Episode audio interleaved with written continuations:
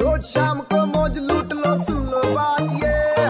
मार ले बेटा U turn to be red FM पे। एक बार फिर हो जाए। सुपर 93.5 रेड एफएम पर शो यू टर्न मेरे यानी वेनु के साथ।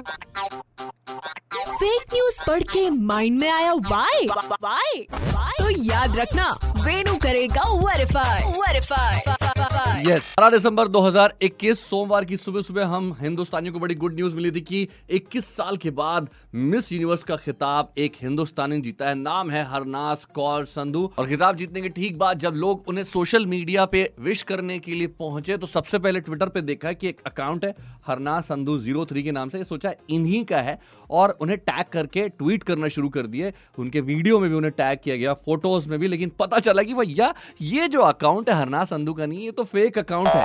एक्चुअली एक रिपोर्ट से पता चला, अजेंद्र नाम के एक शख्स है जिनके पास ऐसे बहुत सारे फेक अकाउंट्स का बहुत बड़ा डेटा बेस है और वो रोज ट्रैक करते हैं कि यार ये अकाउंट जेनुइन है कि नहीं।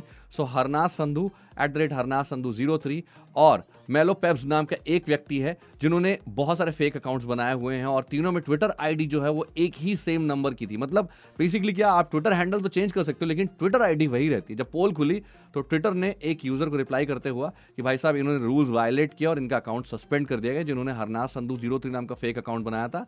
एक्चुअली में हरनास कौर नाम का रियल ट्विटर अकाउंट है हरनास संधू का तो मैं भी आपसे दोहराऊँगा ये काम मत करें क्योंकि पुलिस तो जो करेगी सो करेगी। सोशल मीडिया के ओनर्स भी आपको ब्लॉक सस्पेंड या फिर बैन कर देंगे।